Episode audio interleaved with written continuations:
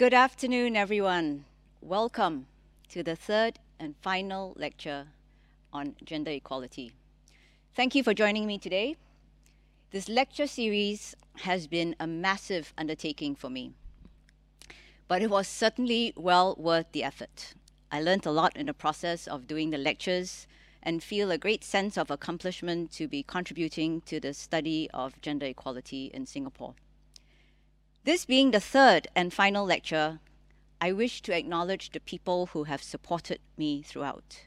First, a huge thank you to I P S, and especially to its director, Janadas Darwin, for awarding me this prestigious S R Nathan Fellowship. Janadas, I know that you took a big risk to ask me, a civil society activist, to deliver these lectures. Believe me, I felt the weight of responsibility to be balanced and constructive. Thank you also to your I P S team who supported these lectures. Events teams Zahida and Siling, Operations Support Maslan, and Public Affairs Kaisin, Dewey, Minxian, and Eunice for organizing the series. And most of all, my deepest gratitude to my research assistant, Fyakra McFadden, who hosted two of my lectures. Vicky, you were simply brilliant in providing me with the research, graphics, editorial, and logistical support. The historian in you gave me greater insights, and as a male feminist, your inputs have been invaluable. I shall really miss working with you. It does take a village, and I am blessed to have gotten great inputs and emotional support from friends and colleagues through this journey. Robin, Shelley, Margie, Connie, and Rebecca.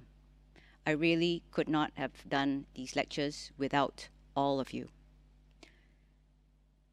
When we talk about gender equality, the first thing that often comes to mind is that it's a women's issue. The fight for women's rights. Take, for example, the Public Conversations for the Gender Equality Review. It's titled, Conversations on Singapore Women's Development. It is described as a national effort to understand Singaporeans' aspirations and ideas on how to further advance our women in Singapore. The unit in the Ministry of Social and Family Development that manages Singapore's compliance with C E D A W, the Convention on the Elimination of All Forms of Discrimination Against Women, is called the Office of Women's Development. I understand why that's the orientation. In a world where men dominate and the default voice and perspective is usually male, women need safe spaces to share their truth and experience. Spaces where they find comfort and support when they have been abused, violated, or unfairly treated, and where they can come together to push for a more gender equal world. This, in fact, has been AWARE's mission. As a feminist women's rights group, AWARE runs a women's helpline, counseling, support groups, and the Sexual Assault Care Centre. We've been focusing on the women's perspective. As career women, family caregivers, single mothers, migrant spouses, mothers in low-income families, and survivors of gender violence, the work never ends.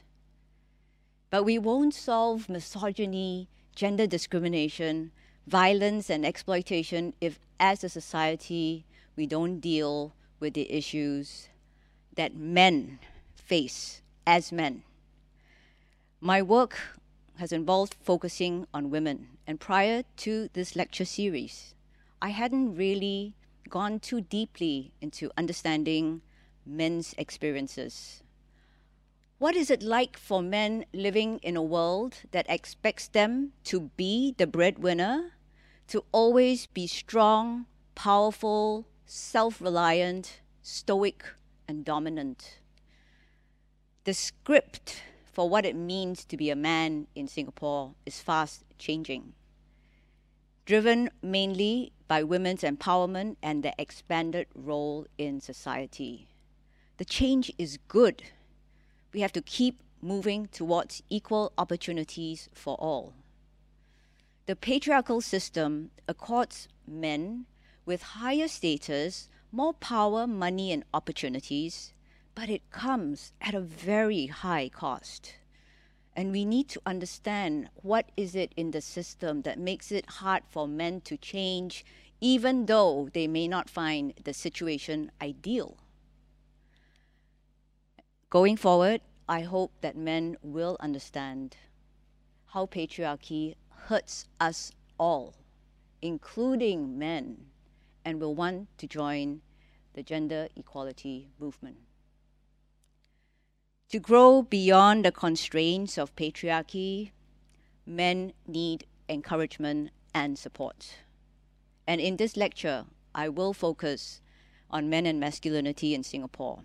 What are the norms that shape their psyche and patterns of behavior?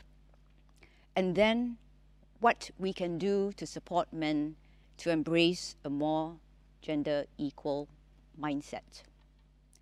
And finally, I will talk about how we best educate and protect our next generation of men and women who are growing up in a hyper-sexualized world.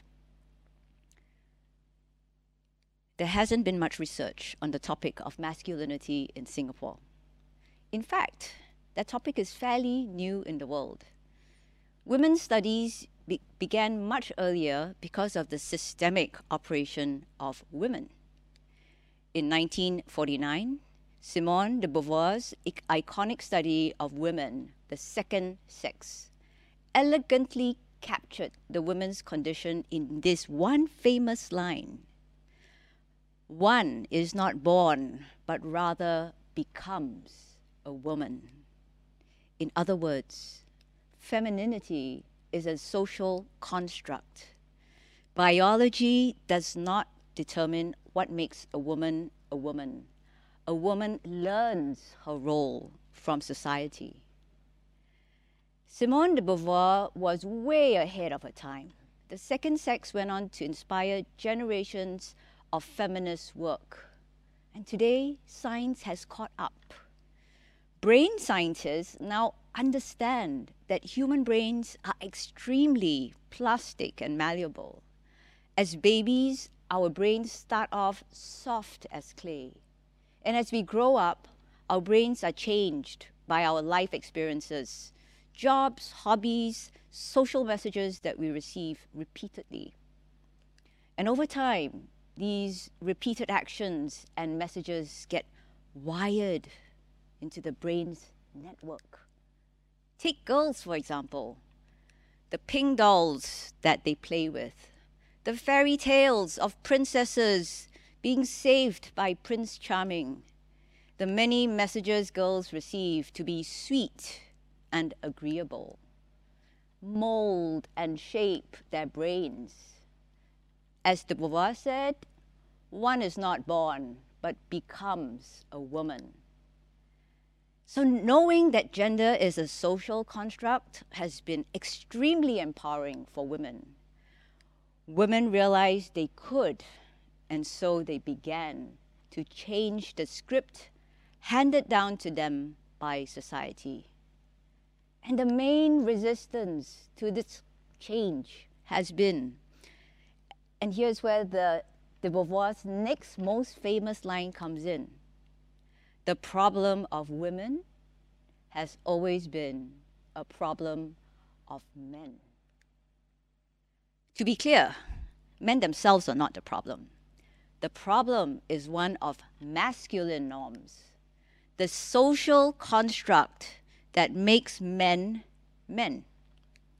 So to borrow the words of de Beauvoir in the context of man, one is not born, but rather becomes a man. So what are the masculine norms that define men's lives in Singapore, that make men in Singapore men? If these norms are a problem, what needs to change? To set the stage, here's a video that AWARE made about the gender messages that men and women receive every single day. Don't cry. Stop crying. Don't be such a girl. Don't talk back. You can't play soccer. Don't dress like a boy. Behave yourself. Are you a virgin? Guys are like that. Get used to it. What a slut. You need to lose weight. You gotta look pretty. Are you gay? Are you a virgin? Come on, be a man. Don't piss him off. Stop nagging. Be a better mom. Know your place. Does your wife earn more than you? Of course she wants it. Women say no when they mean yes. Don't be such a girl. What? Don't dress like a boy. Are you gay? Don't cry. Don't talk too much. My name is Prashansa. I have short hair. People say I look a boy, and that's okay. I'm Theo. Sometimes I cry. I'm not ashamed of it. I'm Rajesh. I'm not ready to have sex yet. It's okay to wait. My name is Zubaida. I'm forty-eight. I'm not married. I love myself just the way I am.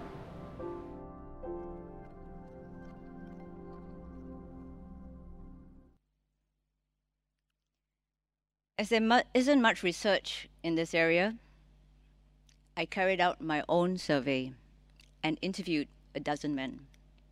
They fall into three main groups. Men who had not thought too much about gender issues, men who bucked the male stereotype, and men who have run support groups for men. My presentation in this section is based on whatever research I could find, my own personal experiences, and these interviews. Although somewhat anecdotal, it does provide some good starting points for further discussion. Let's start with a definition of masculine norms. Masculine norms are beliefs that define what is acceptable and appropriate thoughts, feelings, and actions for men. They are embedded in formal and informal institutions, nested in the mind, and produced and reproduced through social interactions. They play a role in shaping men and women's often unequal access to resources and freedoms, thus affecting their voice, power, and sense of self. Globally, the work on masculine norms started only in the eighties, quite recently. A few psychometric measures have been created to assess the strength of these norms. And as far as I know, there is no research on the applications of these measures in Singapore. Here is a list of masculine norms from a well-established psychometric measure known as the Conformity to Masculine Norms Inventory, what psychologists call C M N I. There are nine norms on this list. The ones in the left blue box are more negative. They are often harmful to men and the people in their lives. They are emotional control, risk-taking, power over women, playboy, which really refers to promiscuity or the idea that sex, you know, you have a lot of sex without feelings, violence, and having to present oneself as very heterosexual. They generally fall in the category of what people today think of as toxic masculinity. The other three norms, winning, self-reliance, and primacy of work, which means making work your first priority always. They're not toxic if they aren't taken to the extreme. For example, it's good to have a desire to win, but not to try to win at all costs. This list gave me a good way of making sense of the men's stories that I will be sharing today to show how these norms shape real men's lives and the effect it has on them and those around them. Let me first share the story of the man whom I know best and who I love and respect. My dad, Francis, passed last year just after his eighty-third birthday. He was born in the late nineteen thirties, just before the war. I think of him as the typical pioneer generation guy, hardworking, reliable, disciplined family man with conservative views. He married my mom, June, an intelligent, strong-willed, independent woman. Together they had me and my twin and my younger sister. Gender-wise, in the family, Dad was outnumbered. Four women to one man, and four very strong women at that. If we don't count our domestic worker and our dog, who are also female. Dad was a good man. He loved his family, worked very hard to make sure that all his daughters had a good start to life. He loved sports, and he coached and mentored us, his girls, to be competitive tennis and squash players. In terms of the Conformity to Masculine Norms Inventory assessment, which I showed earlier, he would have scored very high on primacy of work, emotional control, and self-reliance. Dad took his role as breadwinner and protector very seriously. Work came first, always, and then the family. Outside work, Dad did spend a lot of time with the family. But most of our conversations when we were young were centered on school and tennis, and then later on our professional lives. So it was still very much about work, but our work. Sometimes we talked politics, but that could get a bit heated. He was extremely stoic, never talked about his feelings or problems, and didn't know how to connect with me and my sisters emotionally. Likewise, even though we loved and respected him, we weren't close to him. When Dad retired at sixty, he fell into a depression. Like many men, his life revolved around work. Without it, he was quite lost. The few friends he had were his colleagues, and after he retired, the friendships waned. So Dad was de- depressed for a few years. For me, the saddest part of this story is that although we lived together in the same flat, I had no idea that he was having a hard time. We were just so disconnected. I only found out about his depression a few years later, after my mother told me about it, at which point I was crushed. How could I be so blind and oblivious to my dad's pain and humanity?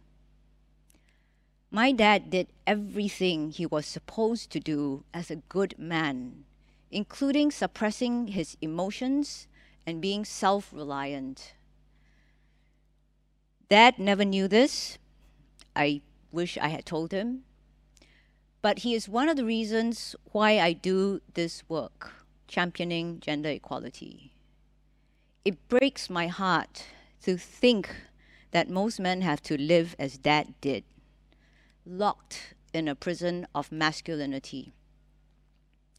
I'm happy to say that this story has a good ending. Although Dad had many health conditions, he was blessed with longevity. Perhaps growing old, having nothing left to prove, and knowing we are all living on borrowed time helped him transform. He became a totally different man when he broke out of his masculine jail in the last ten years of his life. He became comfortable with himself, laughed easily, and was fun to be around. Every day was precious to him. And he made it a point to tell Mom and his girls how much he loved us and how proud he was of us. He shared his reflections of life, including his regrets. And one sweet memory of Dad that I will always keep in my heart is him lying on his bed, holding my hand, and telling me about his various trips to the oncologist. He would hold my hand for a long time, and I will forever feel my dad's loving touch. Dad passed away in his sleep, the way he wanted to go, without bothering anyone. I believe Dad died well, with love and peace in his heart. This is an illustration of the prism, prison of masculinity. Many men are still trapped in this prison. My dad was lucky He had the extra twenty years to find himself and to live a much fuller life. Not every man who is trapped in his prison of masculinity will have that chance. For those dads who are watching this and feeling like they might have some breaking out to do, please start right away. Just go to your kids, give them a big hug, and tell them you love them.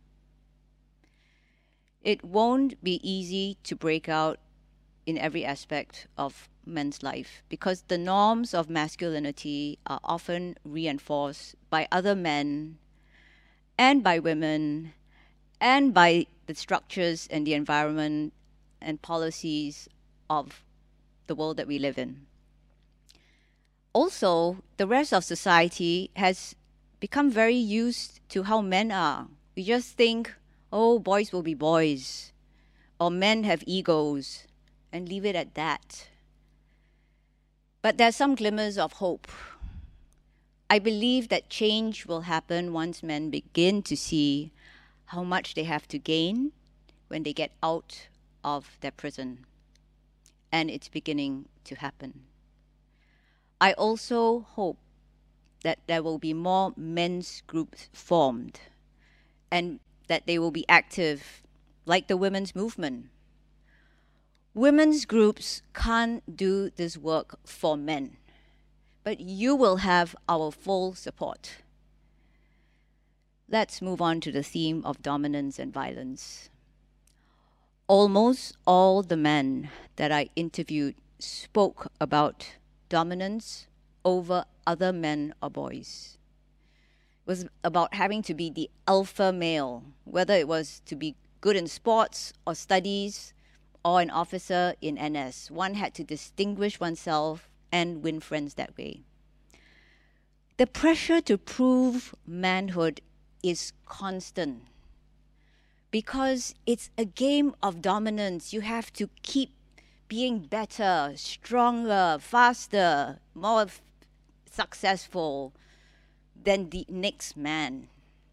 So it's non-stop proving themselves over and over again. Women don't face the same pressures. And the dark side of this dominance is violence. And this came up much more than I had expected before I started my interviews. I was surprised and disturbed by the level of violence, bullying, assault, pain, and humiliation that boys and young men inflict on each other. This does show up in some statistics, as well as in my interviews. I will share some stories, and these are the stories that I can share in a platform like this. There were much more brutal stories that I heard. I'm sharing Tim's stories.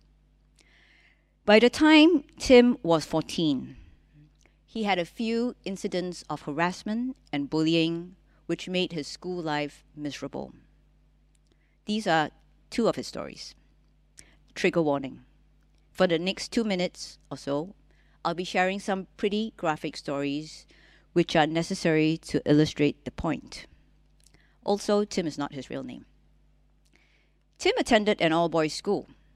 When he was in secondary one, there was a well-known bully in his class.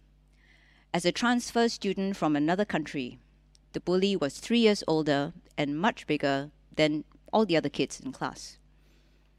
One day, when Tim went to the toilet, this older boy, out of the blue, unsolicited, attacked Tim and stuck a finger into Tim's anus. It was painful and humiliating, but Tim did not report this incident to anyone. He says, "It didn't occur to me that reporting was something I could or should do. Not to a teacher, not to my parents. It was a shameful thing that had to be brushed off or buried." Now, Tim is not physically a wimpy kind of guy. In fact, he was a national school swimmer. He would go every day to Topayo Swimming Complex to train with other national swimmers, you know, doing the laps five to six kilometers on school days and double that during holidays. Now, one day after a training session, when all the swimmers were cooling down, an older boy wrapped his legs around Tim in the pool, kept him in a lock, and peed on him. It was not only an act of bullying, but a performance for the entertainment of that bully's clique. Tim was again humiliated, but again, there was nothing to be said about it. As Tim told me, it was a ragging that had to be endured. Incidents like this made Tim very uncomfortable with jock cultures and all male cliques that he saw around him. And as an adult, Tim would struggle with depression and rage and all the attendant problems of alcoholism and self-harm. He says, I don't think my depression can be fully attributed to childhood bullying and assault, but certainly those events played a major role in shaping my rather dim view of human society and a sense that one had to combat aggression with aggression. I'm grateful to Tim for sharing his stories of sexual assault and bullying. We don't hear these stories often, and I've been thinking about that. I think men don't report these stories or seek help because such confessions would violate the masculine norms that real men don't show their hurt. They shouldn't cry. When faced with adversity, just suck it up and get on with things. And at thirteen, Tim was already well socialized as a young boy to be stoic and not to betray weakness. So I started to look at the situation in Singapore and found that we have a very serious school bullying issue in Singapore. A recent O E C D study showed that fifteen-year-olds in Singapore experience more bullying than their peers in fifty-two other countries. We are the third highest after New Zealand and Latvia. Nearly fifteen percent of Singapore students describe being frequently bullied. That's one point five in ten. What is more worrying and salient to this lecture is the high level of social pressure in schools to make boys conform to norms of masculinity, what we call gender poli policing. A W E S twenty seventeen survey shows that nine in ten teenage boys face social pressures to be manly through teasing, harassment, bullying, and social exclusion. They were told to man up and to take it like a man. Those considered to have feminine traits were called sissy, Pondan, aqua, or gay. And boys who were victimized were four times more likely to commit violence against others. In other words, violence breeds violence. Peer pressure is a powerful influencer. A few men I interviewed said that they were, they were part of all-male chat groups, where some men would regularly send sexual messages or images that objectify women. These WhatsApp chat groups are either professionally connected or former classmates or sometimes army mates. And some of the professionally connected groups were men, involved men at very senior levels of management. The interviewee said that although they themselves did not circulate these sexual texts or messages, neither did they call out this behavior. It's important to note that the men I interviewed were all decent, respectable, capable and thoughtful men. And that's why I chose to interview them. And the three reasons, three main reasons that they gave for not taking any action was, one, it's pointless. Their speaking up would not stop this. Second, that they would lose social capital. Third, they thought it was probably harmless and that the guy who sent these messages were not really bad guys who would hurt women. They were quite sure that that was the case. Speaking up against toxic acts of masculinity is very difficult in a group setting.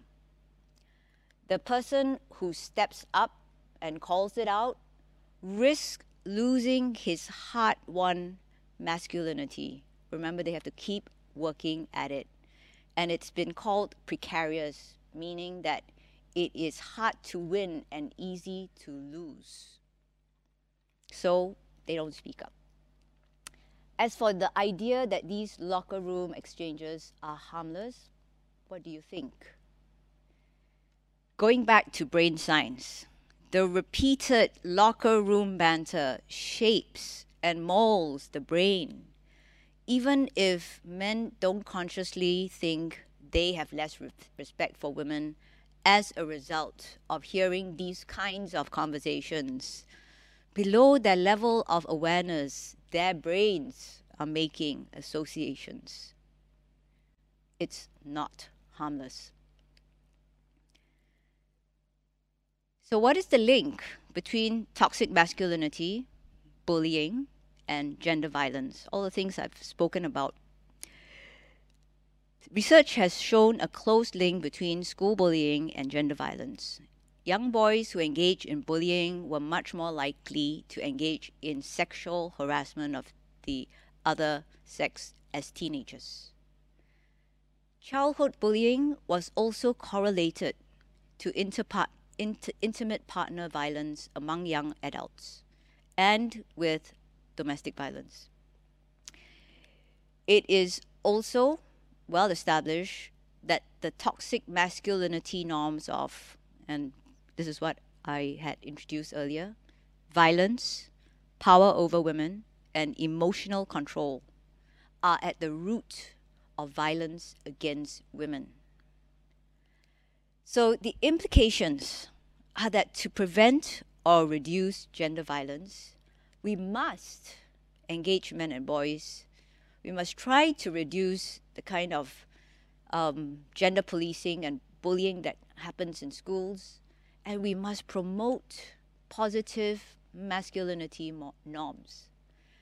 And while there have been ad hoc campaigns like AWARE's White Ribbon Campaign, where men take a stand against gender violence on one day of the year, twenty-fifth of November, the International Day to End Violence Against Women, there has not been any sustained work to engage men and boys. No lecture on masculinities in Singapore would be complete without an examination of national service or N S. It is also a relevant matter when it comes to promoting gender equality. Research carried out for AWARE by Quilt A I, an internet research company, showed that across the main social media platforms, and they examined hundreds of uh, posts and messages, they found that N S is the number one reason that men assert to oppose gender equality in Singapore. So it's extremely relevant. This section on N S is based on the limited, surprisingly, research that is available on N S and the accounts of men that I interviewed for this lecture. N S is the hallmark of Singaporean masculinity. It's the rite of passage that every Singapore boy, almost every Singapore boy, goes through to become a man. The men that I spoke to described N S as a hyper-masculine experience. After all, it's designed to toughen up our boys and also to build bonds between males across ethnic and class divides. However, there are aspects of N S that bring out the more negative norms of masculinity. The exclusion of women, the use of homophobic and misogynic insults like gay, faggot, sissy, kunyang, and the constant shaming and humiliation by superiors for minor infractions creates an atmosphere that many people would describe today as toxic masculinity. This environment gives rise to blanket parties, which was a term that I learned, and it is in the Singlish dictionary on the internet. It's a, where it's a situation where a, the group turns against one soldier who is perceived to be the weakest link or is disliked. They throw a blanket over him and they rained blows on him. Also, it um, results in, a, in, in an environment where soldiers talk about sex a lot, like sharing prurient details about sexual intercourse with their girlfriends or organizing trips to Geylang with their buddies after booking out. And here is how my youngest interviewee, who is still in N S, described how men interacted. Predatory behavior is almost encouraged. Everyone's favorite subject is girls. Dates, Tinder matches, looking up women on Instagram. He says that creeping is also quite blatant. If anyone mentions they have a sister, the inevitable follow-up is something along the lines of, is she pretty? Can I get her number? Is she single? Does she have a boyfriend? It's a kind of image of man as an uncontrollable monster who just needs sex, and it's constantly normalized. I find it really disturbing that the rite of passage of manhood in Singapore is one that involves such toxic masculinity norms and practices. It's not just about women. Unhealthy masculine norms are also linked to suicide, crime, and substance abuse. Did you know that men's suicide rate is double that of women's in Singapore, as, and this is true in most other countries? Miz Wong from the Samaritans of Singapore explained that this is largely due to the fact that men tend to compare themselves to a standard masculine role that emphasizes strength, independence, and risk-taking behavior. They feel continued pressure to solve issues on their own and to suppress feelings of distress. And in Singapore, and again in most other countries, eighty-three percent of drug abusers are men, and ninety percent of inmates are men. Research has shown that the higher rates of crime and drug abuse by men are also linked to masculinity norms. Masculinities expert Michael Flood says, the rate of violence and crime committed by men reflects very long-standing dominant traits of masculinity that come from how we socialize men and boys to dominate, to take risks, and refrain from empathy. So, you know, we wonder why we've not looked at this issue more, because it is a social issue and it's a public health issue. Understanding masculine norms and engaging with men and boys with this lens offers much potential for advancing gender equality, improving men's health, reducing crime and substance abuse rate. And knowing that masculinity is a social script that can be changed, there is much scope and need for changing negative masculine norms. Governments, parents, schools, workplaces, community groups all have a role to play. I have three main recommendations as to what, from a policy level, we can do to take things forward in relation to engaging men and boys regarding gender equality and promoting positive masculinity norms. Masculinity norms affect men's development, their interactions with women, and their engagement in the family. So masculinity is both a part of the problem and the solution to gender equality. Thus, my first recommendation is for the government to commission a study on masculinity, men and boys, as part of the Gender Equality Review. We need to understand masculinity in Singapore.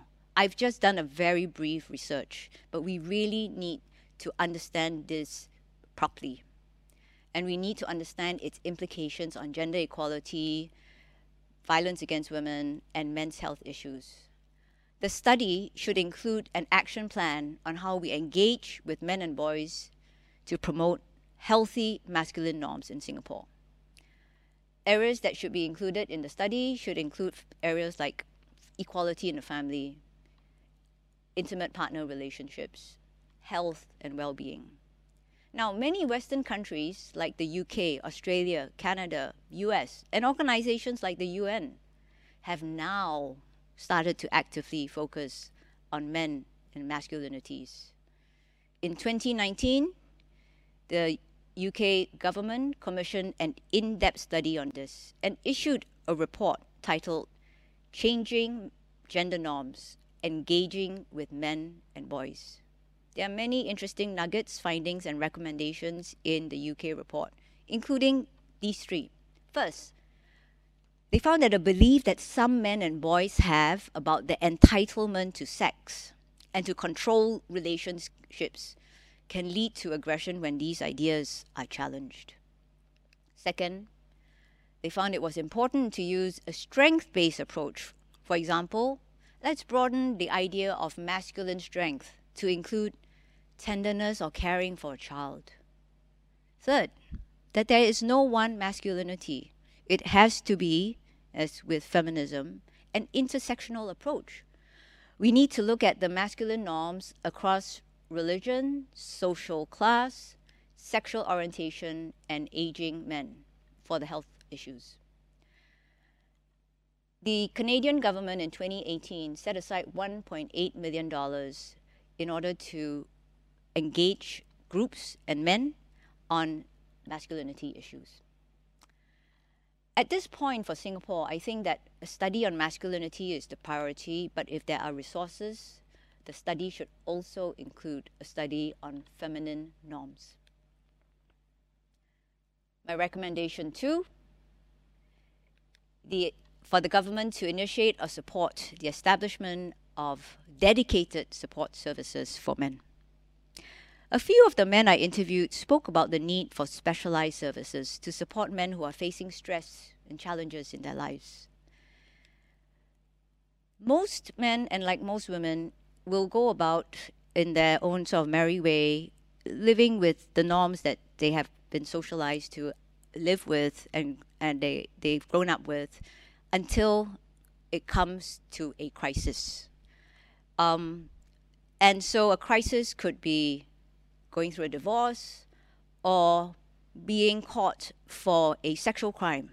And it is at these points that men then, you know, we can start to work with men on trying to make sure that they don't go back to these things.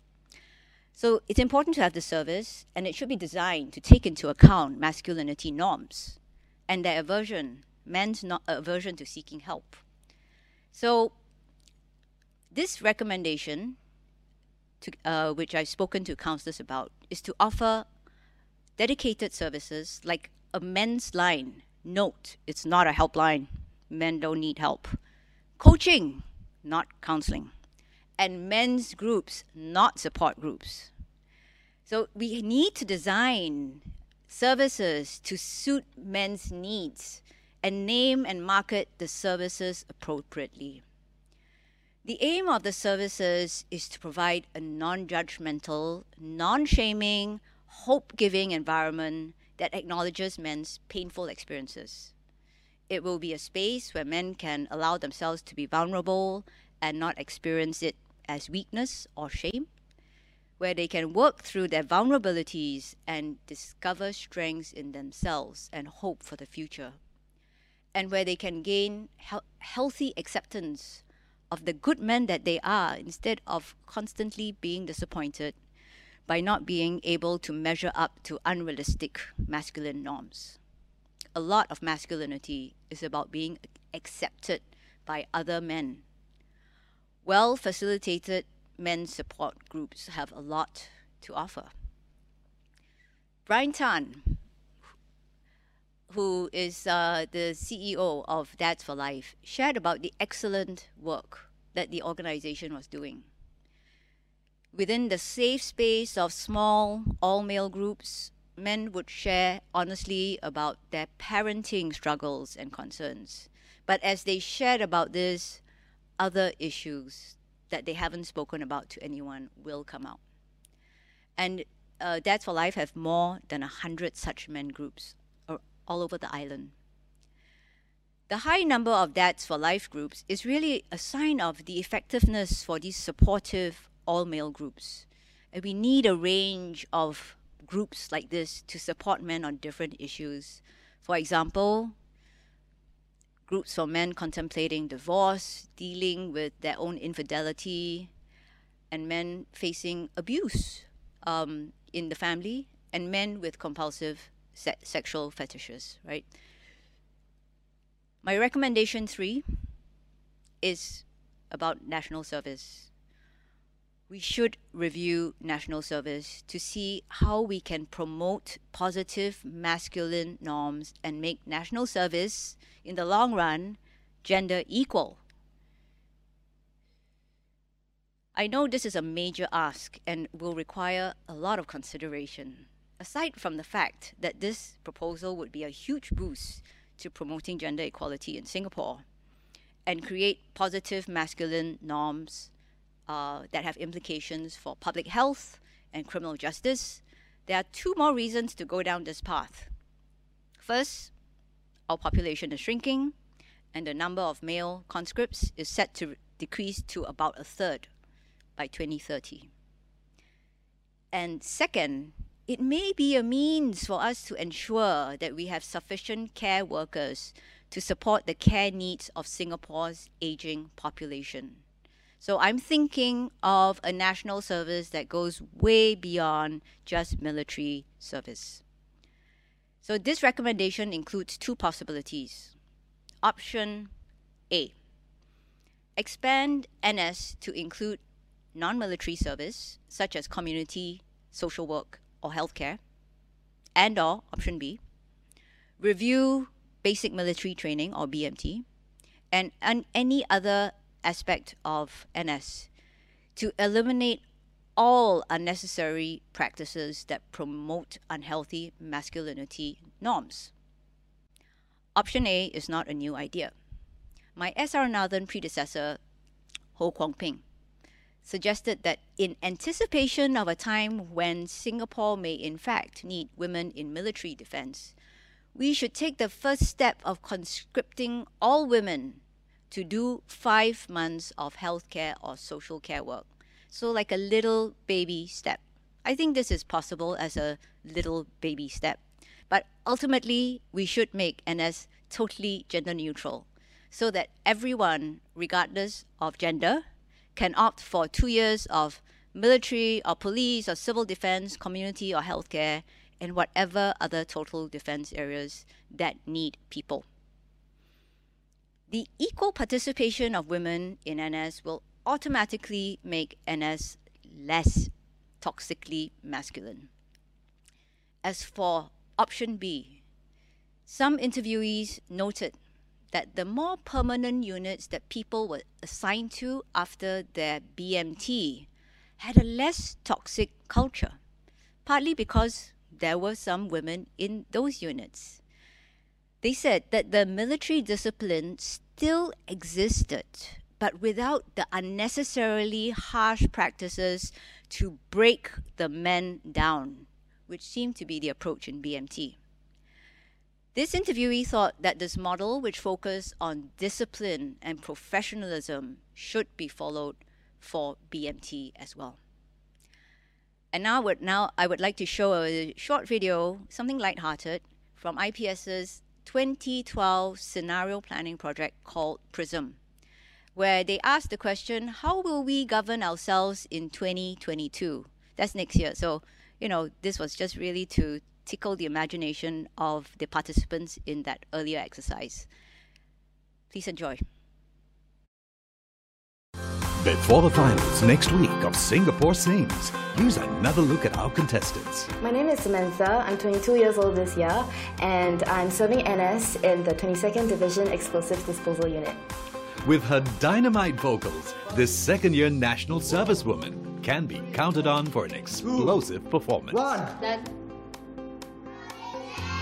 Samantha has her cheerleading squad, led by boyfriend Ross, who's just finished serving his N S at the P C F Sengkang Childcare Centre. She's my teacher!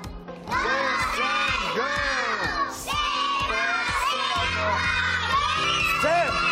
I'll wait for you! Will she realise her dreams and go on to be the next Singapore Sings winner? At first I was worried that um, N S would be a roadblock to my journey to stardom, but then I realised that it's actually given me a lot of discipline to persevere. And um, now I just want to sing for Singapore.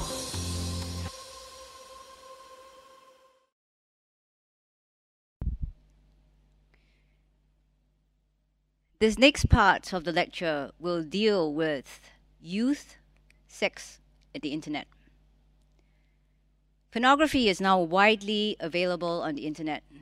We don't know how widely it is used in Singapore. There are no studies about this. But a search on SimilarWeb for the top visited websites here showed that one adult site was ranked eleventh, ahead of Netflix, Reddit, and LinkedIn. What's alarming is that our boys are exposed to porn from an early age. Nine out of every ten teenager, teenage boys between thirteen and fifteen watched or read sexually explicit materials in twenty fifteen, according to a survey done by Touch Cyber Wellness. And more than half of them intentionally sought it out. Some were exposed to it even before they started primary school. In contrast, only eight percent of girls, less than one in ten, were exposed to pornography, either internet, int intentionally or by accident. What's also worrying is the type of porn that is available on the most easily accessible sites. This is a U K study which reviewed over one hundred fifty thousand titles on the three most popular porn sites in the U K. It probably will not be so different in Singapore. This is what they found. One in eight titles contain depictions of sexual violence. The most common category of, of sexual violence was sexual activity between immediate family members, fathers and mothers being the main perpetrators. The second category of sexual violence was physical aggression and sexual assault, women being gagged, choked, or slapped. And the third highest was images taken or uploaded without consent, including revenge porn, upskirting, and images taken by spy cameras. In the past, there were concerns, concerns that porn would lead to more rape. There's no clear evidence of this. However, that does not mean that porn consumption and addiction is harmless. Let's examine what the research does show about the consumption of porn by men and boys. Most mass market pornography conveys the beliefs that sex is divorced from intimacy, and that's the, you know, the playboy masculine norm, and that women are always ready for sex. And so this often leads to men being quite dissatisfied with their own sex life, which of course is a problem. Those who watch violent porn were also more than six times as likely to have engaged in sexually aggressive behavior. And increased use of porn by adolescents predicted more sexist attitudes and perpetration of sexual harassment two years later.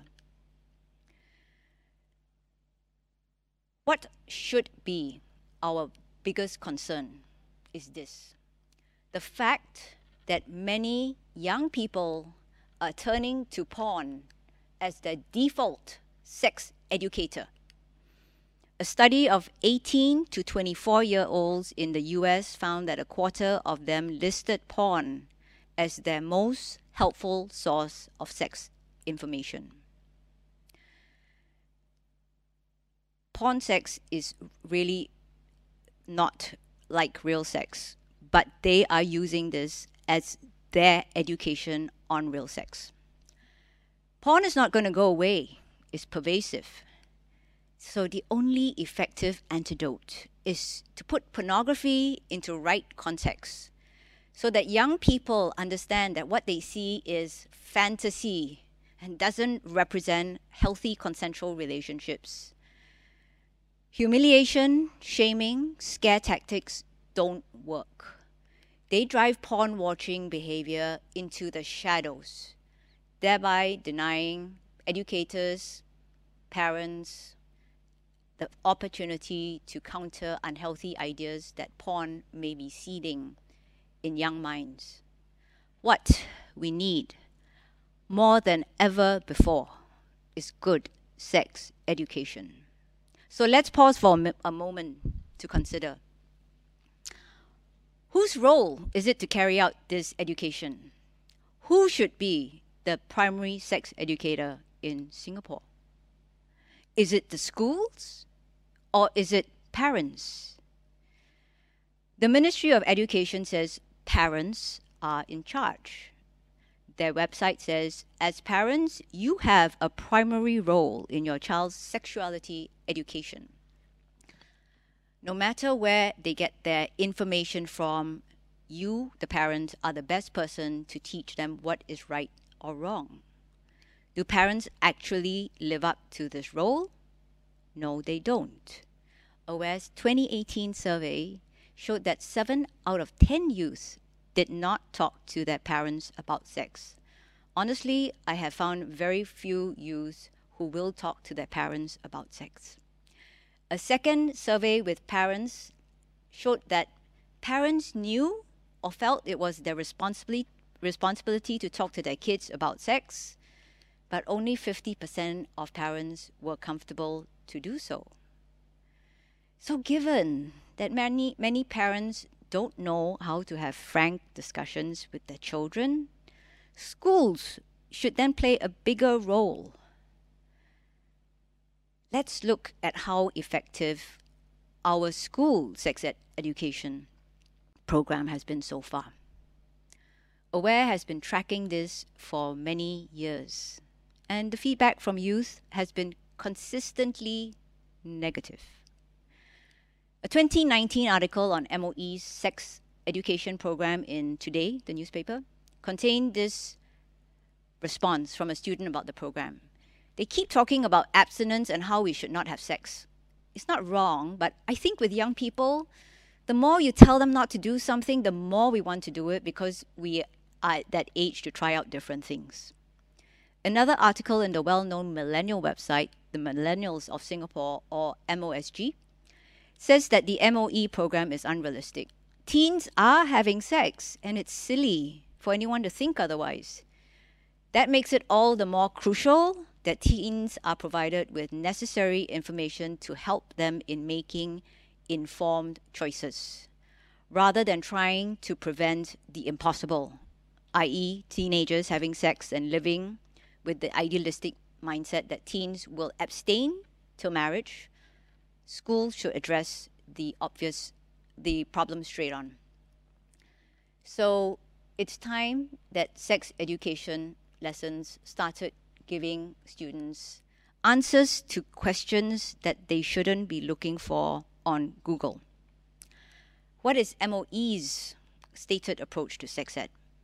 This is what they say sex ed is about.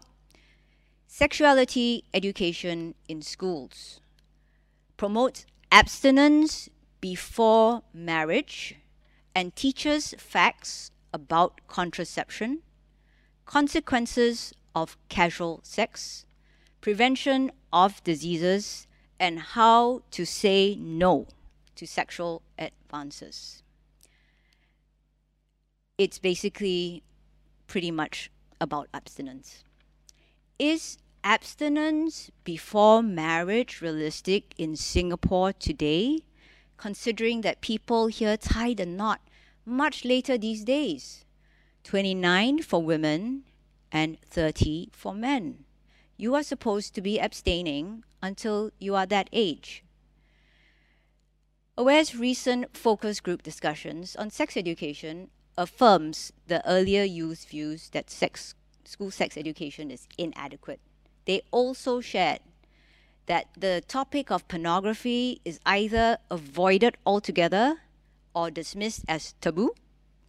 And secondly, there isn't enough discussion about youth engaging in activities like sexting and cases where intimate photographs are shared without consent.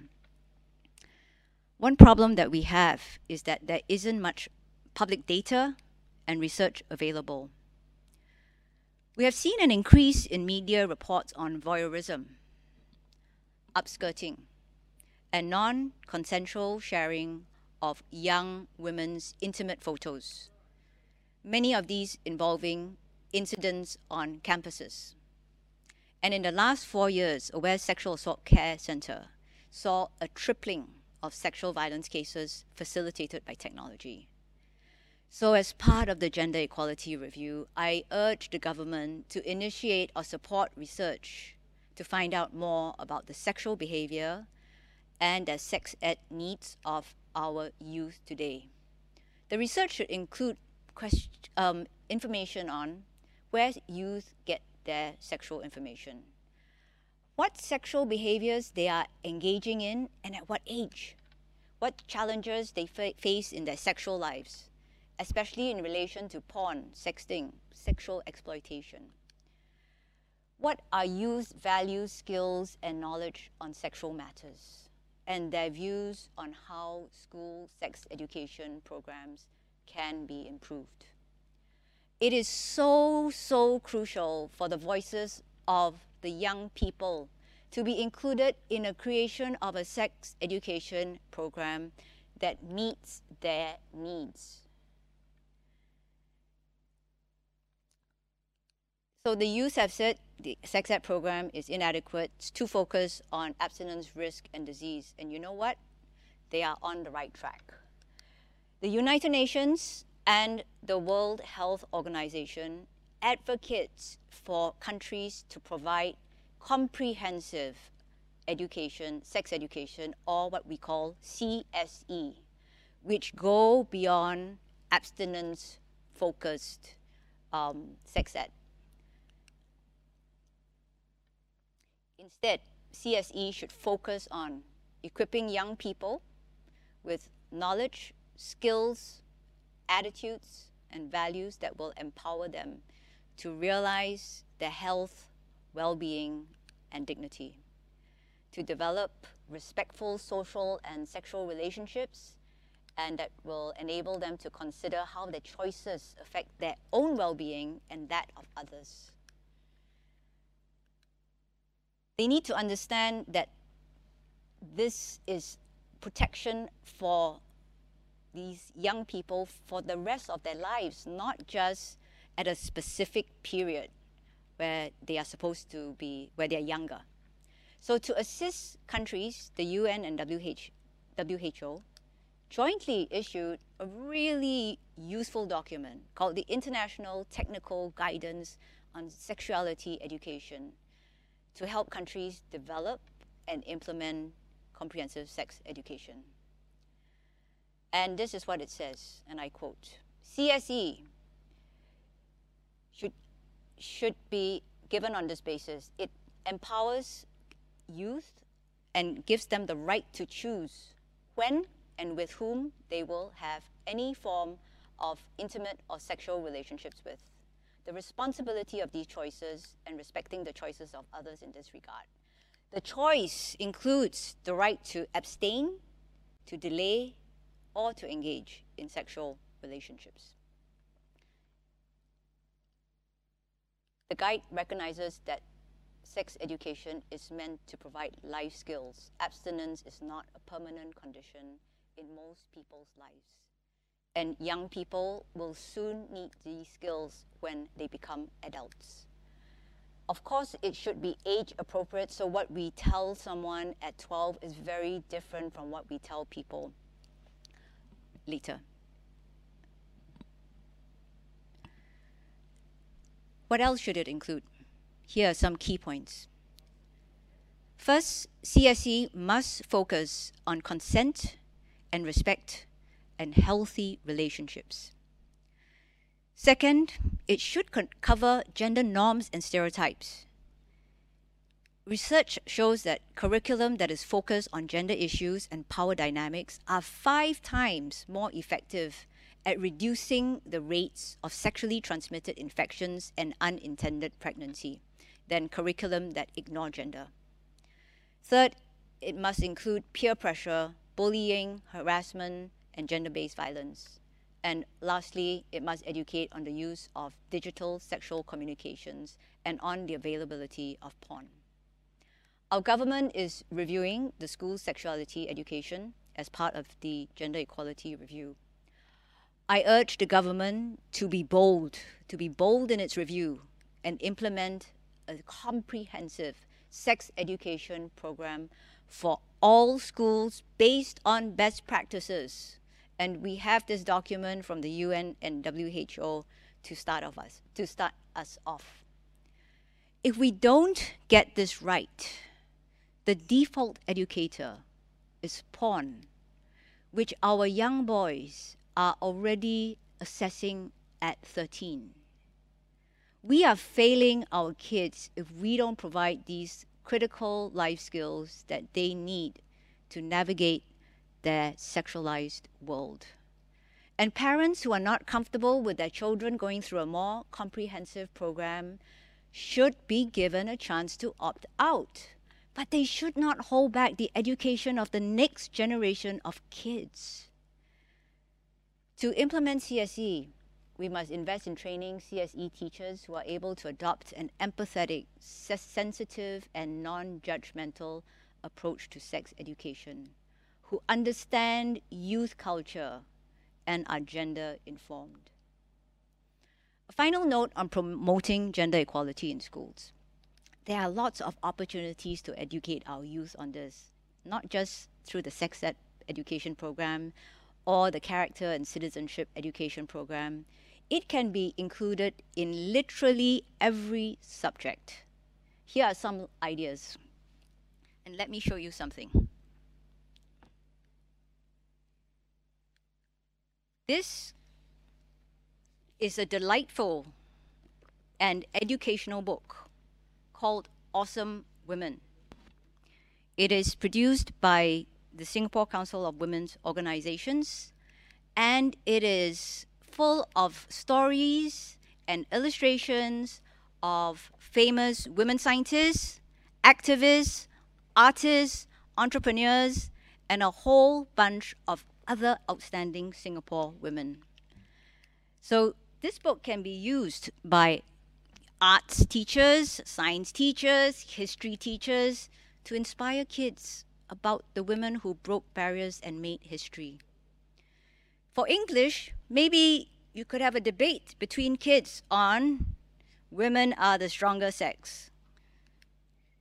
And perhaps for C C E, a project to interview family members and friends about how they have experienced gender roles and expectations in their lives. If our teachers are gender trained, the possibilities for stimulating young minds to learn about gender in the real world are endless. And once the kids see the inequalities, they will naturally work towards fixing it. So the starting point is to include gender education in our teachers' training program. And when teachers get it, the rest will follow. If we are to make gender a fundamental value in Singapore, we need to train our educators about gender and encourage them to build this into their class activities. Let this be in the government's white paper on gender equality. We are reaching the end of the lecture series. What a journey from the nineteen fifties till today. What does the future hold for us?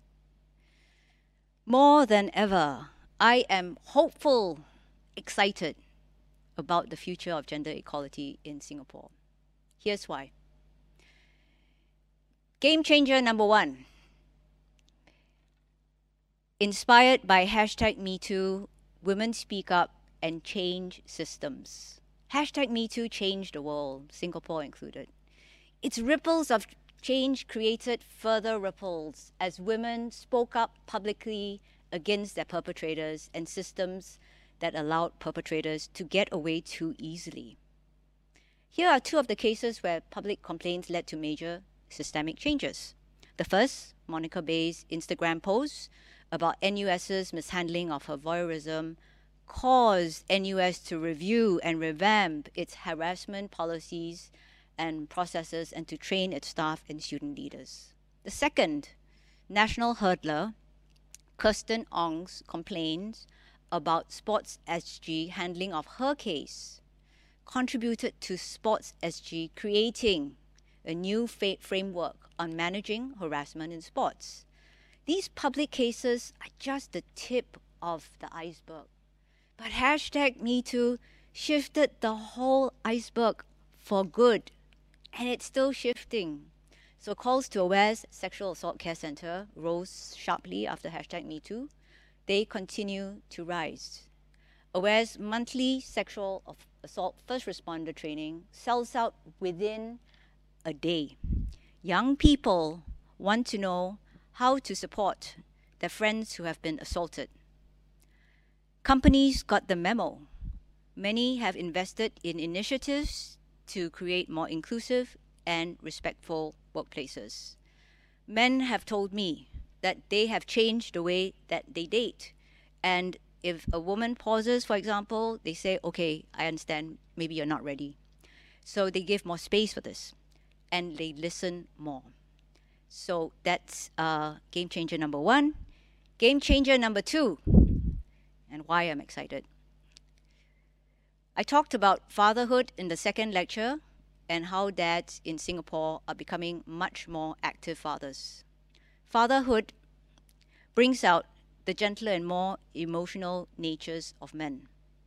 That's why it's so important for equal parenting leave. It not only helps women, it goes a long way to reduce toxic masculinity. Let me just share this one quote with you by Michael Kaufman, the founder of the White Ribbon Campaign. It's a Canadian campaign which went global, where men take a stand against violence.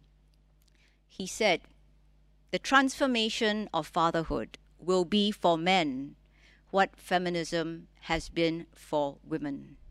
It is the thing that is redefining our lives in, our, in a powerful, life-affirming, forward-moving way." Like many others who started with work to end violence against women, Kaufman sees fatherhood as a very positive way of liberating men from their prisons of masculinity and a way of reducing violence against women. Game changer number three. The government's current Gender Equality Review, with the ambitious and inspiring aim to imprint gender equality deeply into our collective consciousness, promises to be a game changer. As I said in my first lecture, the ground is so ripe for this, and the government is doing the right thing at the right time. Today, we celebrate the sixtieth anniversary of the Women's Charter. This was our first major breakthrough in the women's rights movement of Singapore. And I hope that one day we will look back and celebrate the Gender Equality Review as a historical event. The moment of pivot when Singapore started to embrace gender equality and never looked back. On my part, I have come up through these, in these lectures with many ideas to take the conversation to the next level and to provide a path, a vision for gender equality in Singapore. I commit to do whatever I can to support the work of the Gender Equality Review.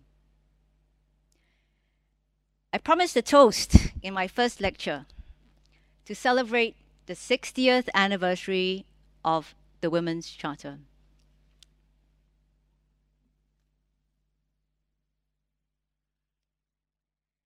To all of you who care about and continue to work on this issue, in your families, schools, workplaces, and society. Cheers to the next sixty years. Let's continue to fight the good fight for a more caring society, for a gender equal Singapore. Thank you.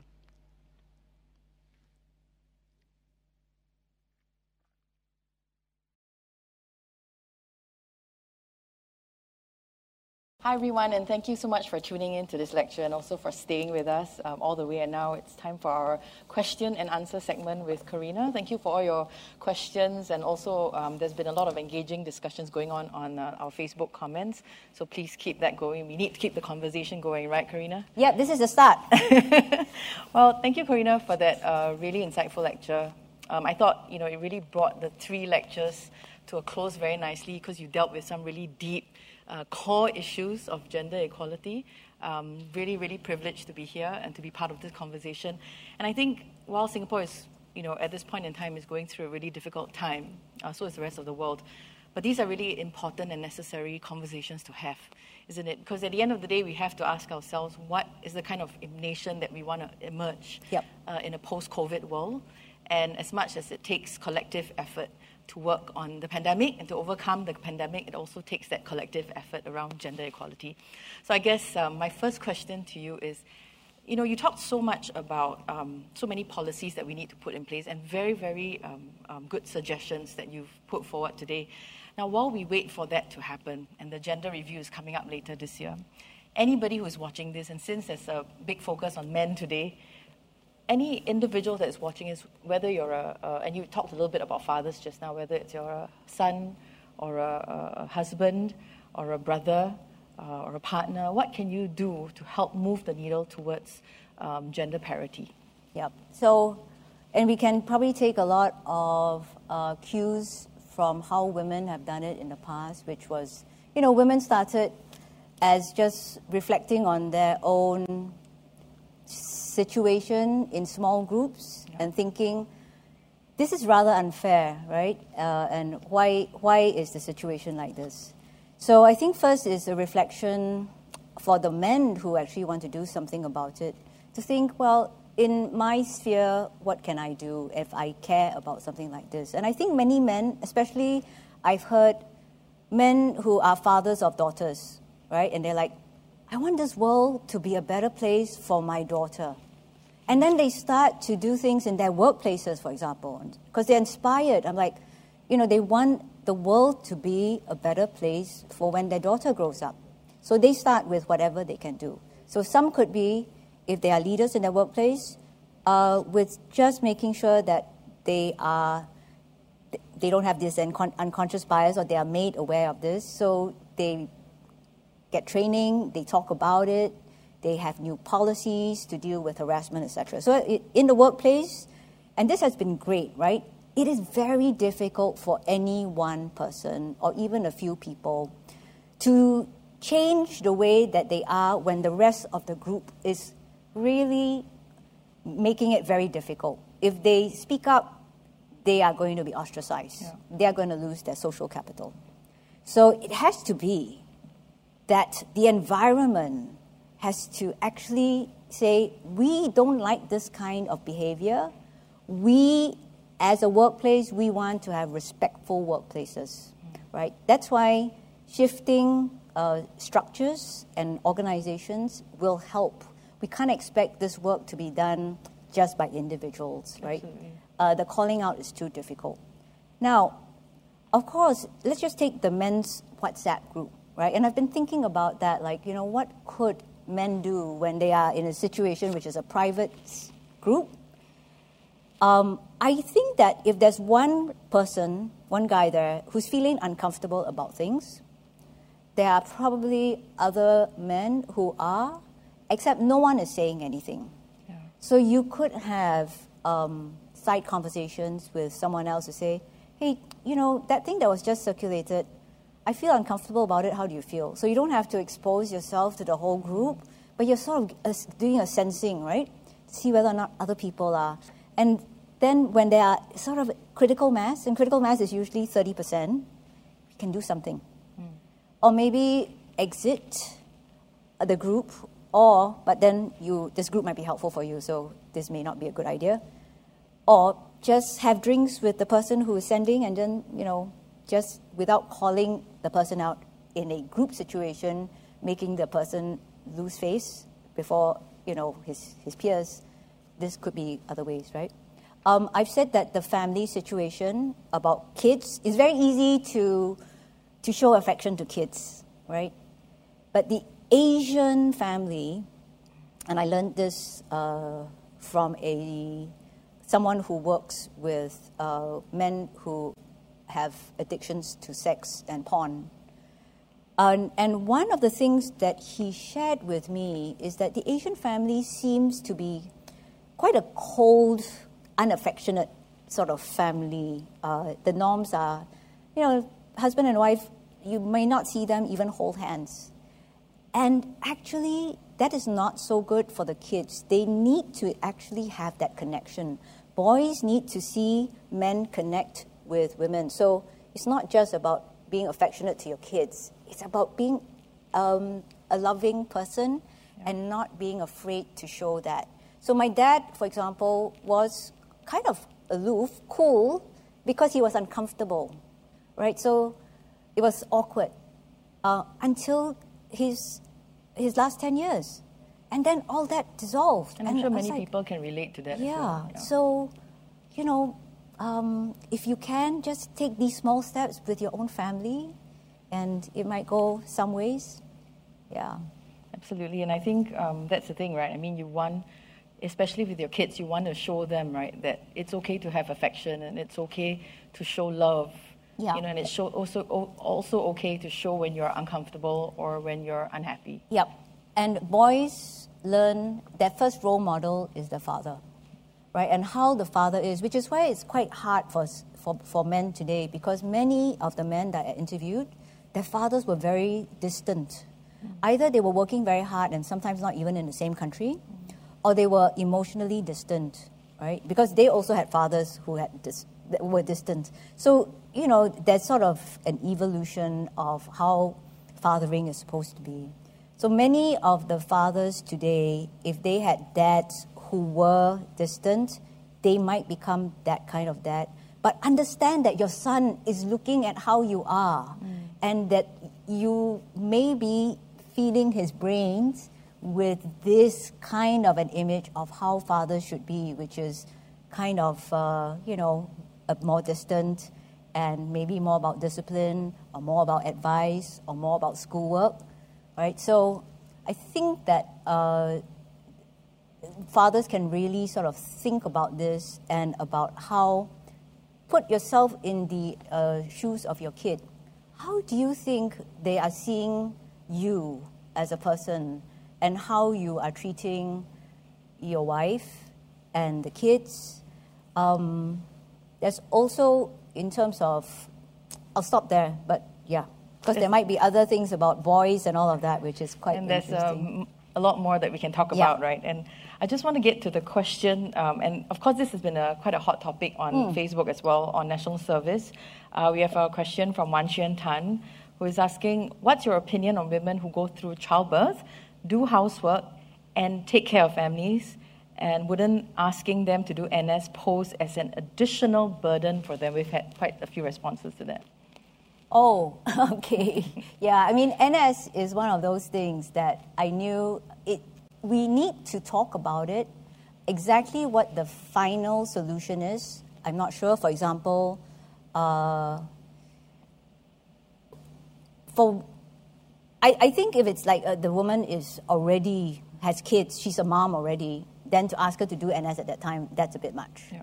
Right? But for women who aren't, and I'm thinking that N S uh, will be when people are younger age. I don't think that it is, um, if, if men can do it, right, uh, I would say that women too.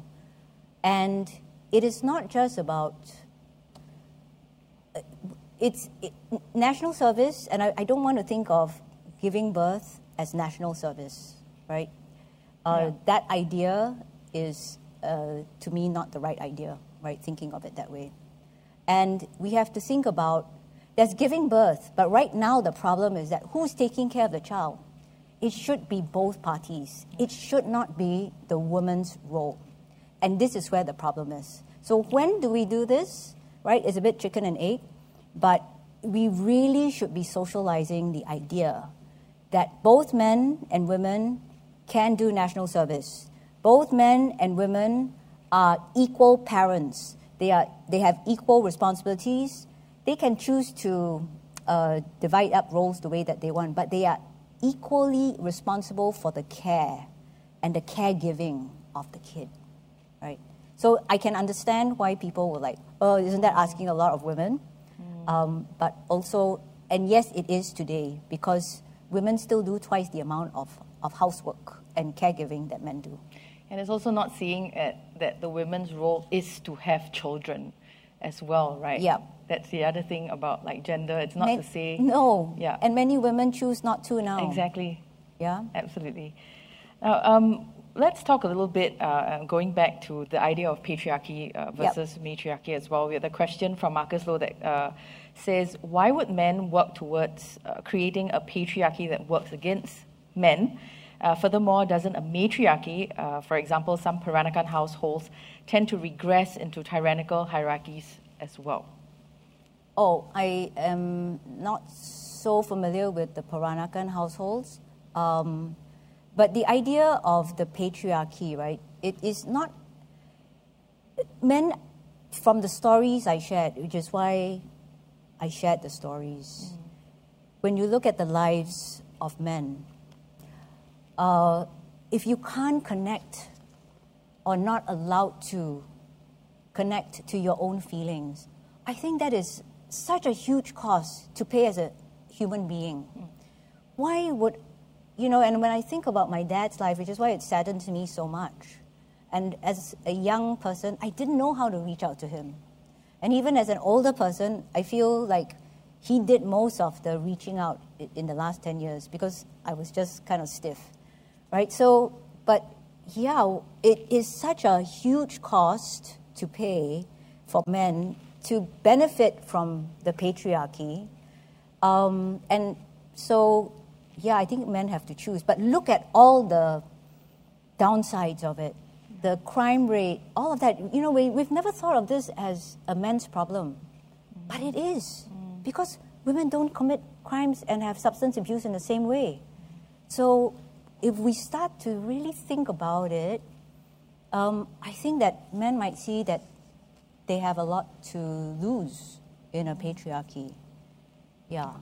Yeah, absolutely. And we're not just talking about patriarchy. I think there was a comment that was made. It's not about saying, oh, you take away patriarchy, therefore you put a matriarchy in there. It was, you're talking about a gender yep. equal world, and uh, this is one of the comments yes. that were made, right? And I mean, at the end of the day, it's looking at exactly. how it has also, like, men have a role to play in the entire gender conversation, right? Which is yeah. something that we've always talked about. I think about. The idea is just that no one should be restricted to their roles, yes. you know. And when you think about girls, you're like, oh, you know, my dad said, like, you know, I, as a girl, I can be anything I want to be. And girls have that freedom. They, the boys don't have that same freedom, right? Yeah. For me, the the policing, the, the the masculine norms are way more restrictive for mm. boys. So I asked a, just for fun, I just put out a question. Uh, I asked AWARE to put out a question on. Today's age, would you prefer to be a, a, a boy or girl, right? A man or woman? And um, what was the response? Interesting, it was kind of fifty fifty. Mm. Uh, N S was the only one where some women said, oh, aside from N S, you know, I would prefer to be a man. And some people said man because they have more privileges. Mm. But many people said, I want to be able to feel and cry and all of that. You know, that's this is very important. It's part of being human, and we, we deny that. It's a huge cause. Yeah, absolutely. Yeah. It's good that those men actually recognize that um, it comes with privileges, being a man, so they obviously acknowledge it as well, right? I mean, so it's something that we have to do, like you say, as a society to change that. Yeah. Yeah. Um, also on the topic of toxic masculinity, uh, we have a question from Janessa C. She asks, uh, do women have a part in contributing to toxic masculinity too? Uh, some women um, say that they are sexually attracted to men who are more masculine in their behavior, and how can our society shift to allow men to be whatever they are? For, for sure, this is not just... The, the, the peer influence, which I focused on, is huge, mm. but... For sure, women are also part of the problem yeah. of this, right? It is not about men or women. It is about uh, a patriarchal norms that are in society, mm. which are nested in our heads and in every social interaction that we have with a man or with a woman. There's often that, right? So uh, women who tease men about being... Uh, too effeminate, um, they're part of the problem, yep. right? That is going to make it difficult. So yeah, we, we have to have this conversation. It starts with personal reflections, and there is a feminist mantra that I really like, which is the personal is political. You want to make change, you sort of start looking at uh, your, you know, what is your situation? And so I think we all have a part to play, and women are definitely part of, of this. Which right? comes back to your earlier point as well, right? I mean, as much as it is hard sometimes for an individual to do something, that self-reflection is also very important, because individuals do play that role, and then we need then the bigger structures to then be put yes. in place. Yes, so the personal is political, and it is about the political structures, yeah. right? So if, if N S is currently the way it is, right, yeah. if our paternity leave situation is the way it is, Uh, all of that is mm-hmm. making it difficult yeah. for people to make those personal changes as well. Yeah. Right? So absolutely. To me, it starts with, that's why I said teach the teachers, mm. right? Yeah. And then it will flow. I, I, I think that kids understand this instinctively, right? Mm. When they see the injustice, then they're like, yeah, why, why can't I do this too? Yeah. Right? They will call it out, right? We just need to give them that uh, knowledge. I just have a question on sex, uh, sexuality education that is not here, but I'm just going to ask it yeah. to you. Um, since you talked a little bit about teachers, now we all often hear this, right? But if you talk about it, you're going to be encouraging it. So I think, right, Corina, we need to put this to rest today. Yep. You know, especially when it comes to sexuality education. Mm. Um, you know, the idea of when you talk about it, you're encouraging it. Mm. What do you have to say to that? Um, so the U N document that I spoke about, the Technical Guide to Sexuality Education, is twenty eighteen. And they did a massive review of all of the evidence on this, right? And said, came with a very clear conclusion.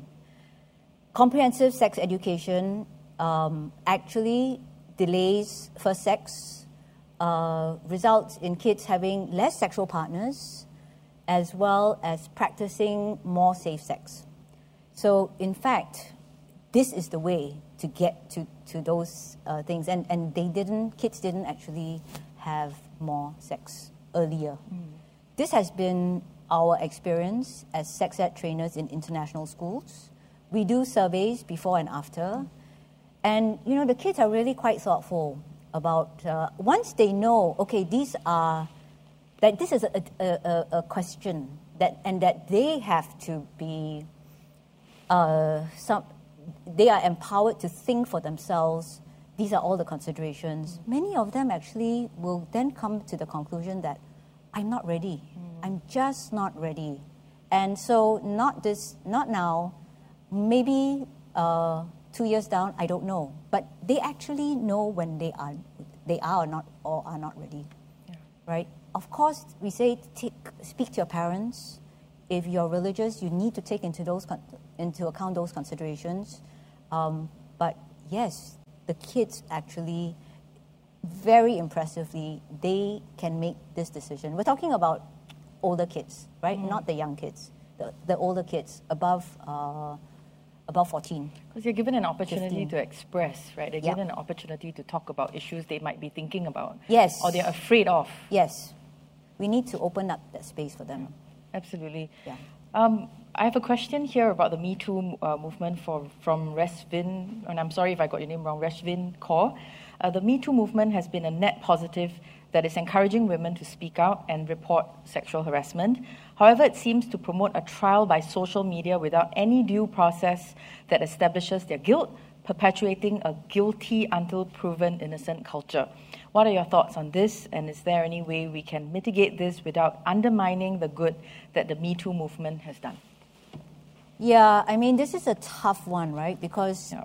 the social media was the way that people without power could actually call things out, right? So that is the good thing, but there is that side of it, which is, it is uh, trial by, what was it? What was the word? Um, trial by... Uh, uh, by media? Tri trial by social media. By yeah. social media, yeah. yeah, there's that. Um, I don't really know what to do about it. I did think in the course of uh, coming out with these lectures that Singapore might do well with something called an apology law, okay? Mm. An apology law is interesting because a lot of the times I see that, uh, not just on social media, but other sexual harassment cases that I've come across, actually something's gone wrong.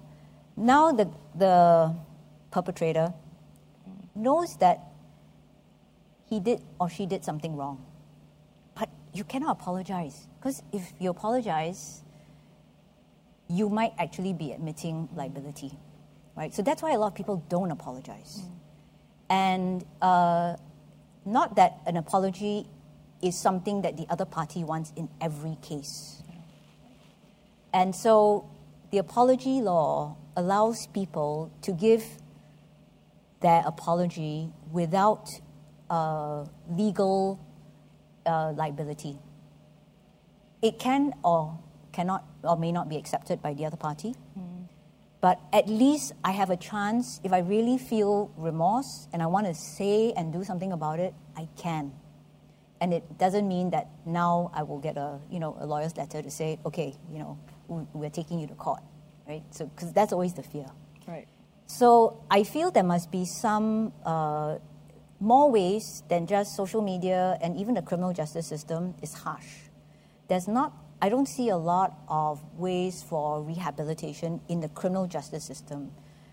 Uh, so perhaps we can build that in too, right? So are there more ways for mediating in the criminal justice system if someone brings a, uh, makes a, brings a complaint?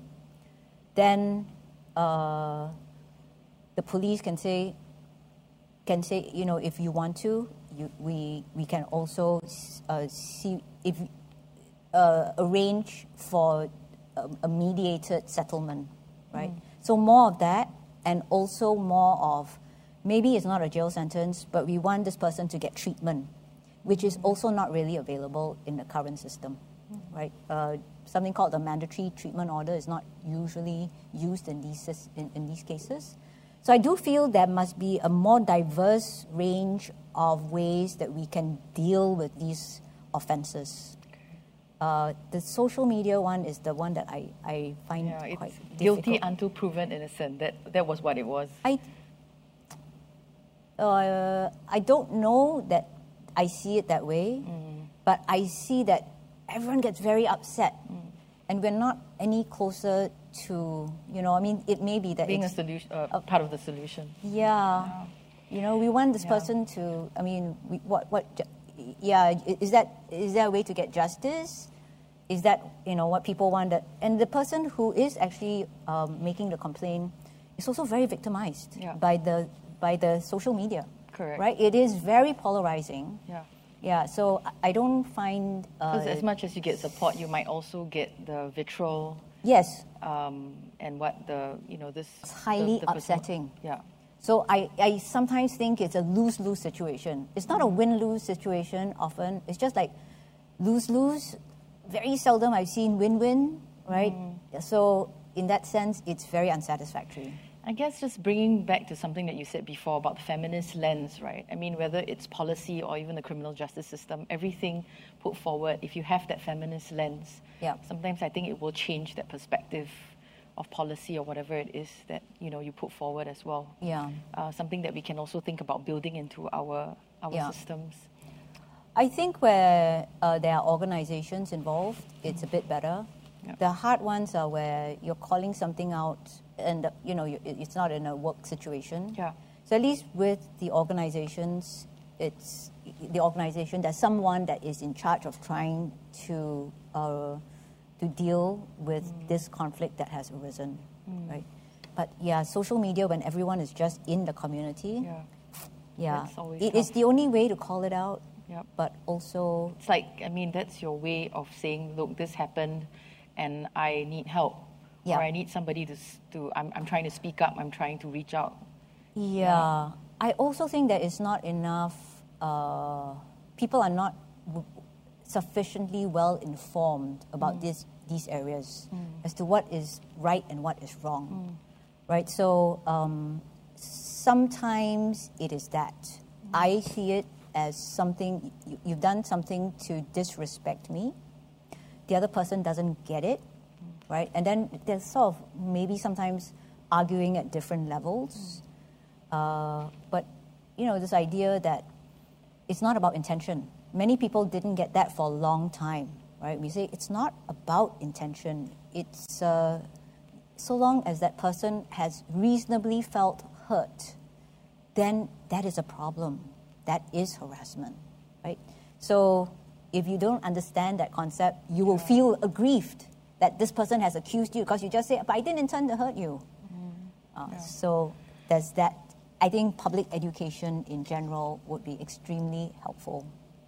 Uh, and just moving on from that to this question on penalties for sex crimes uh, from yeah. Shamiz Ong. She says that the government recently raised penalties for sex crimes this year. And in your view, is that sufficient? Uh, or do you think more should be done in punishing and deterring sexual offenders? Something a little bit that you touched on in your pre in the previous You know question. What they found is um, it the, the, the punishment has to be adequate. Making it very harsh... unnecessarily harsh has definite downsides, okay? Um, because uh, in our experience doing this work, actually many survivors, they want some accountability, but not necessarily for the, for the person to be punished so harshly. And if that is what the possibility is, they might actually not report, okay? So, so that's one thing. Uh, it might deter people from reporting. Um, what is more important is that when you report, that it is taken up. Mm. And uh, that whole process is way more important, I feel, right, uh, than what the punishment is. If people know, uh, potential perpetrators, that there's a really high chance that the criminal system is uh, efficient, it is, you know, uh, they will be uh, taken to task. Mm. Um, it's not so much the punishment. And the punishment, I feel, is not even so much... It's the shaming. I think that is the biggest for, for, for, for many cases, the biggest punishment, yeah. right? The public yeah. uh, shaming that there is. So I think that um, the recent changes were great because they made like voyeurism, upskirting, very specific crimes. I didn't look so much at the punishment, which I'm sure is, is okay. Um, but it's more about, you know, is the system uh, actually, when you go to the police, they will take up the case, right? Which I think it is. Right? And, and, I, and the police have been improving in the way that they deal with these cases. I think a lot of them also just, um, you know, they say that, look, I don't want this to happen to someone else. Yes. And that comes up a lot, right, when people report. Yes. Yeah. Uh, and that's why we always say if that's the case, then just report, mm. right? Because even the police calling up someone can be a very good deterrent. Yeah. Even if the police decide not to proceed with the case, it is still a very good deterrent. The system can be a lot gentler still with the victim. I, I still find it, it's, you know, the whole criminal justice system is just a tough system to have to go through. Yeah. Right? So, uh, but there are things that I feel can probably still be tweaked in order to improve the victim's experience through the system. Mm. Right? I think they've done a lot of things at the court level, but, you know, just even having to wait one year, you know, one year at least, in where you have to keep telling the story, right? And you know that there will be a day in court. That's a trauma. You can't in itself, really yeah. move on, yeah. right? Yeah. So the timing and all of this, we've yeah. asked for a specialized court, actually. Oh, okay. Yeah, so, so that um, these cases are treated in a very different way. Mm. It's perhaps fast-tracked, and uh, everyone in there is gender-informed, trauma-informed, yeah. right? They, yeah. they really know what doing, the whole system from beginning to end. Yeah, but just relieving the story, I mean, that's trauma in itself for a lot of the survivors, I think. Yes. Yeah. Yeah. yeah.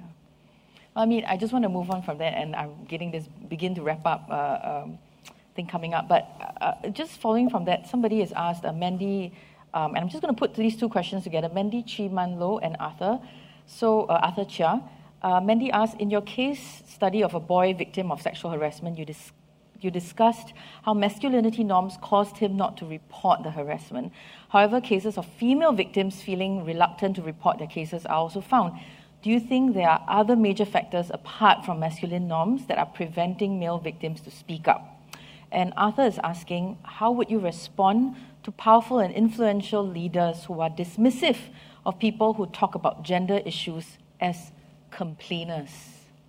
And maybe if you can take these two together, just... Uh, the second question I'm not sure um, of, but let's let's deal with the first yeah, question, yeah. right? Uh, I think that for men and women, it's just really hard to to complain about these things, yeah. right? There's a lot of stigma, and yes. there are norms that prevent women, and there are norms that prevent men. I don't know. I can't say that one is more difficult than the other, but therefore the men, um, I think that it is actually, uh, we just don't think so much about these things, but there's the whole thing about, firstly, he was not told. Yeah. He didn't know, right? This is many years ago. Um, and I don't think that men and boys get the same kind of advice about things that could happen to you as a boy. Yeah. Right, as girls do in, in, in relation to sexual assault, right? So that's one, right? They don't get as much attention uh, in these areas. Two is the whole thing about, yeah, you are supposed to just suck this up, yeah, right? Just be a man. And just be a man. Yeah. Then there is the homosexuality thing. Just like present yourself in a heterosexual way. What does it mean, right, when you, you go and you say this happened to me, that someone did this to me. So there are those, and but with the women, it is it is a lot of other norms yeah. that we've been talking about a lot. Yeah. Uh, so, you know, victim blaming. There's a lot of that. Is huge. Yeah. It's really huge. So there are, you know, I just chose to focus this lecture on men, even though there are a lot of issues. I just feel that we know those issues, they've come up more. I wanted to highlight this because this impacts women, right? Absolutely. At the end of the day, It is like, can we just stop sexual assault? Can we just stop that? In order to stop that, we have to work with men. But we have to support women through all of the stigmas, the victim blaming, you know, all of that that they are facing. Right? That work has to go on, and AWARE will continue to do it, right? But someone needs to work on the men's piece. It's just like, not us, but, you know, how can we support someone else to do it? Yeah, it has to be done. And I'm, I'm hoping after this lecture, some uh, yeah. a group of people will step up to do this. Yeah, me too. Yeah, I'm sure uh, you know, and with a sort of more it. feminist lens. Yes, absolutely. Right? Uh, so I I call out to the community everywhere, right? That we we need to do this work in order to to shift. Um, what was the second question? So the second question is about on leaders um, who, for example, when you talk about uh, they're saying uh, she was saying that uh, he was saying sorry that. Um, You know, some people, some leaders might say, oh, if you're talking about all these issues, issues, you're actually just complaining about it. And maybe, you know, beyond that question, this maybe could be a call to leadership as well, whether leadership um, in government, leadership in organizations, in educational institutions, you know, what do you want to say to leaders, you know, who people come up to you and say, you know, these are issues that are happening, you know, these are, um, you know, something that's going on in our institution, or these are policies that you need to change. Um, you know, and not to dismiss it, but to say that, you know, and to have the mental state of mind to say that, look, it's something that affects our life in more ways than we can imagine and something that we need to do about. Yeah, I mean, I, I, my difficulty with the question, it seems a bit abstract, mm. but uh, of course, good leadership would not just solve, you know, be dismissive of yep. these things, right? I mean, so it's a bit hard to, uh, to process that. Yeah, was was it in relation to sexual assault? Um, no, it was probably just about uh, it was about uh, on on I think leaders. This well, question has disappeared somehow, but on leaders dis, uh, dismissing um, people who talk about uh, issues as complainers.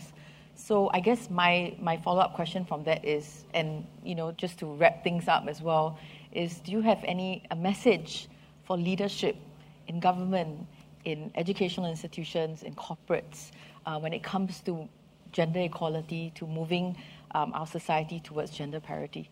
Right. Um, I think that if people understood uh, gender, like, you know, and I've, I've tried to use these lectures to also provide some education on this. Yeah. Why uh, men and women behave differently, not because they were born differently, but it's all about the experience that they've had, and how supportive environments can bring out the best in men and women, right? If we have that focus of what can we do to bring out the best in our boys and girls, men and women, understanding that gendered experience that they live through, Uh, I think that would be the way forward, right? Uh, so I hope that there will be, that gender education becomes a part of schools. Yeah. That is the way forward. Mm. And then for all the adults, you know, uh, there's so much that I learned all this. I'm not trained in this, uh, you know, I didn't go for... I'm a lawyer by training, but yeah, you can you can definitely pick all of this knowledge uh, up, right? Just by engaging and doing the work, doing the work, that but you've also done with AWARE. Yeah, you know, be an AWARE member, or just immerse yourself in these uh, in in in this area and find out more, right? It's it is actually. Yeah, people can, can uh, if they want to, learn this. Right. Yeah. Well, Karina, I just wanted to say thank you. It's been a huge privilege having this conversation with you. And more than that, I want to thank you for all the hard work that you've done uh, with the people that you've helped, uh, that have helped you with this, uh, put together these amazing lectures. Um, I think the first ever. And, um, and I really seriously hope that the government will take a lot of your points into consideration for our upcoming gender review, which I'm sure all of us are very much looking forward to. So. Yeah, thank you. I would like to tell, to say to everyone, you know, the Gender Equality Review for me, is such a massive opportunity for us to actually say what we want in, in relation to gender equality and where we should go in relation to this. So there are many ways that you can make your um, ideas and wishes and views known. Uh, there are conversations that are going on, both uh, organized by government. AWARE has been organizing some as well. You can write in. There's a REACH website. I think they are getting a lot of, um, probably a, a, a lot of uh, responses. But yes, it's not going to go on forever, so please, this is the right time to really get involved, right? And to say, and if you like these lectures, please share it with as many people as possible. I've really tried to push the envelope a little bit further, uh, and some of these ideas are a little bit on the wilder side. Maybe not today, but it's important to plant that seed, and maybe in ten years' time, it will happen. So Absolutely. Thank you very much. Thank you so much, Karina. Thank, well, thank you. you to um, all of you also have been tuning in for our extended uh, uh, question and answer segment. Thank you for your questions. And please keep the conversation going, like Karina says. Uh, share this lecture and also continue your comments on the site. Thank you. Thanks, Karina. Thank you, Eunice. Thank you. And for what you do as well. Oh, thank you.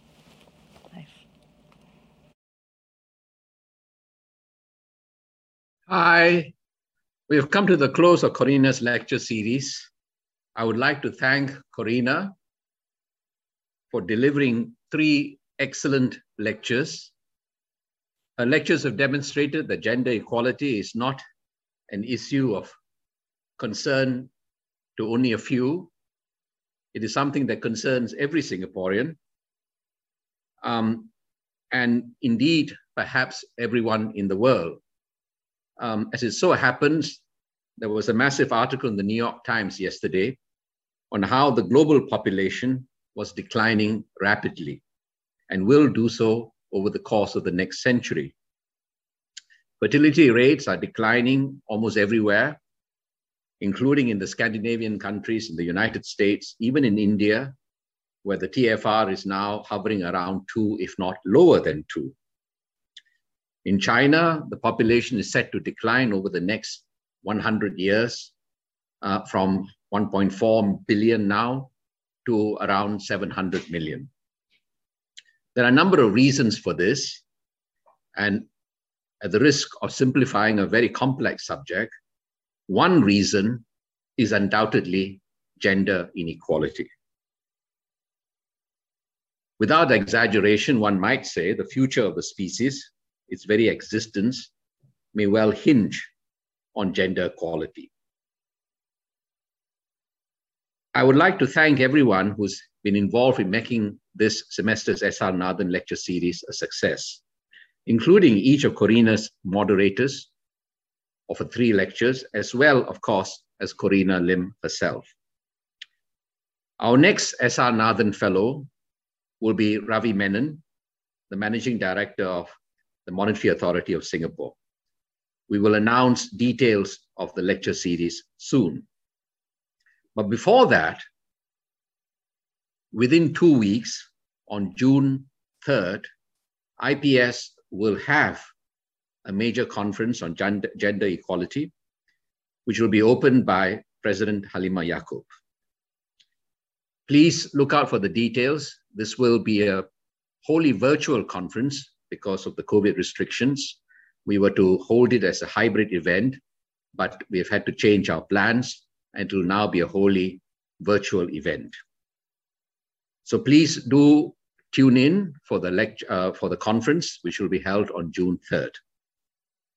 In the meantime, thank you all very much for joining us and attending these three series of lectures. Um, and I think they'll be long remembered. Um, um, uh, for the quality as well as the breadth of the vision that Corina sketched. So everyone, thank you very much for attending and have a good evening ahead.